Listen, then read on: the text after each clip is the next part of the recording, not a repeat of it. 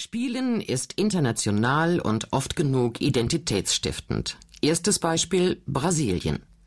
Reden wir mal nicht von dem Feuerwerk, das sie uns nicht geliefert haben. Göttliche Fußballspieler sind sie dennoch. Weil der Brasilianer an sich ein Spieler schlechthin ist. Sozusagen von der Regierung verordnet. Staatsdisziplin Nummer eins. Weswegen die Chefs von Glücksspielen auch alle Millionäre sind. Hören Sie über ein Land, das zwar das Spielen hätte erfinden können, nicht aber das Fußballspiel. Es ist der Hahn. Brasilianer nehmen wenig in dieser Welt ernst, bis auf das Spiel. Ein Text von Karl D. Gördeler. Alles fließt, alles fließt wieder und wieder, das Leben kommt in Wogen wie das Meer, kommt und geht, grenzenlos. So plärt Lula Santos aus dem Radio, aber die Kinder beachten sie nicht. Sie hüpfen in der Brandung und kriegen nicht genug vom Spiel der Wellen. Ebbe und Flut, Luft holen, eintauchen, auftauchen immer wieder. Obgleich doch alles in Bewegung ist, bleibt beim Spielen die Zeit stehen. Der Strömung ein Schnippchen schlagen, sich von ihr forttragen lassen wie die Wellenreiter auf ihren Surfboards. Eine Strandburg bauen, die den nassen Zungen trotzt.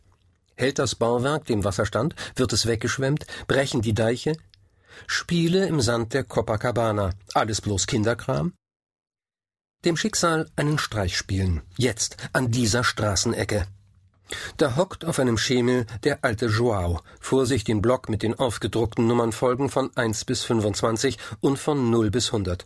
Mit den Bildern vom Vogel Strauß, Avestrus bis zur Kuh Wacker. Joao nimmt Wetten an. Man braucht nur das Tier anzukreuzen oder auf eine der zugehörigen Zahlen zu setzen.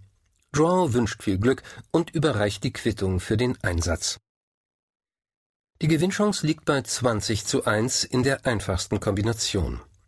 Mehr als 5 Real, rund 2 Euro, hat Joao noch niemals von einem einzelnen Kunden kassiert. Insgesamt aber kommen rund 718 Millionen Euro zusammen, die die Tierlotterie täglich in Brasilien umsetzt.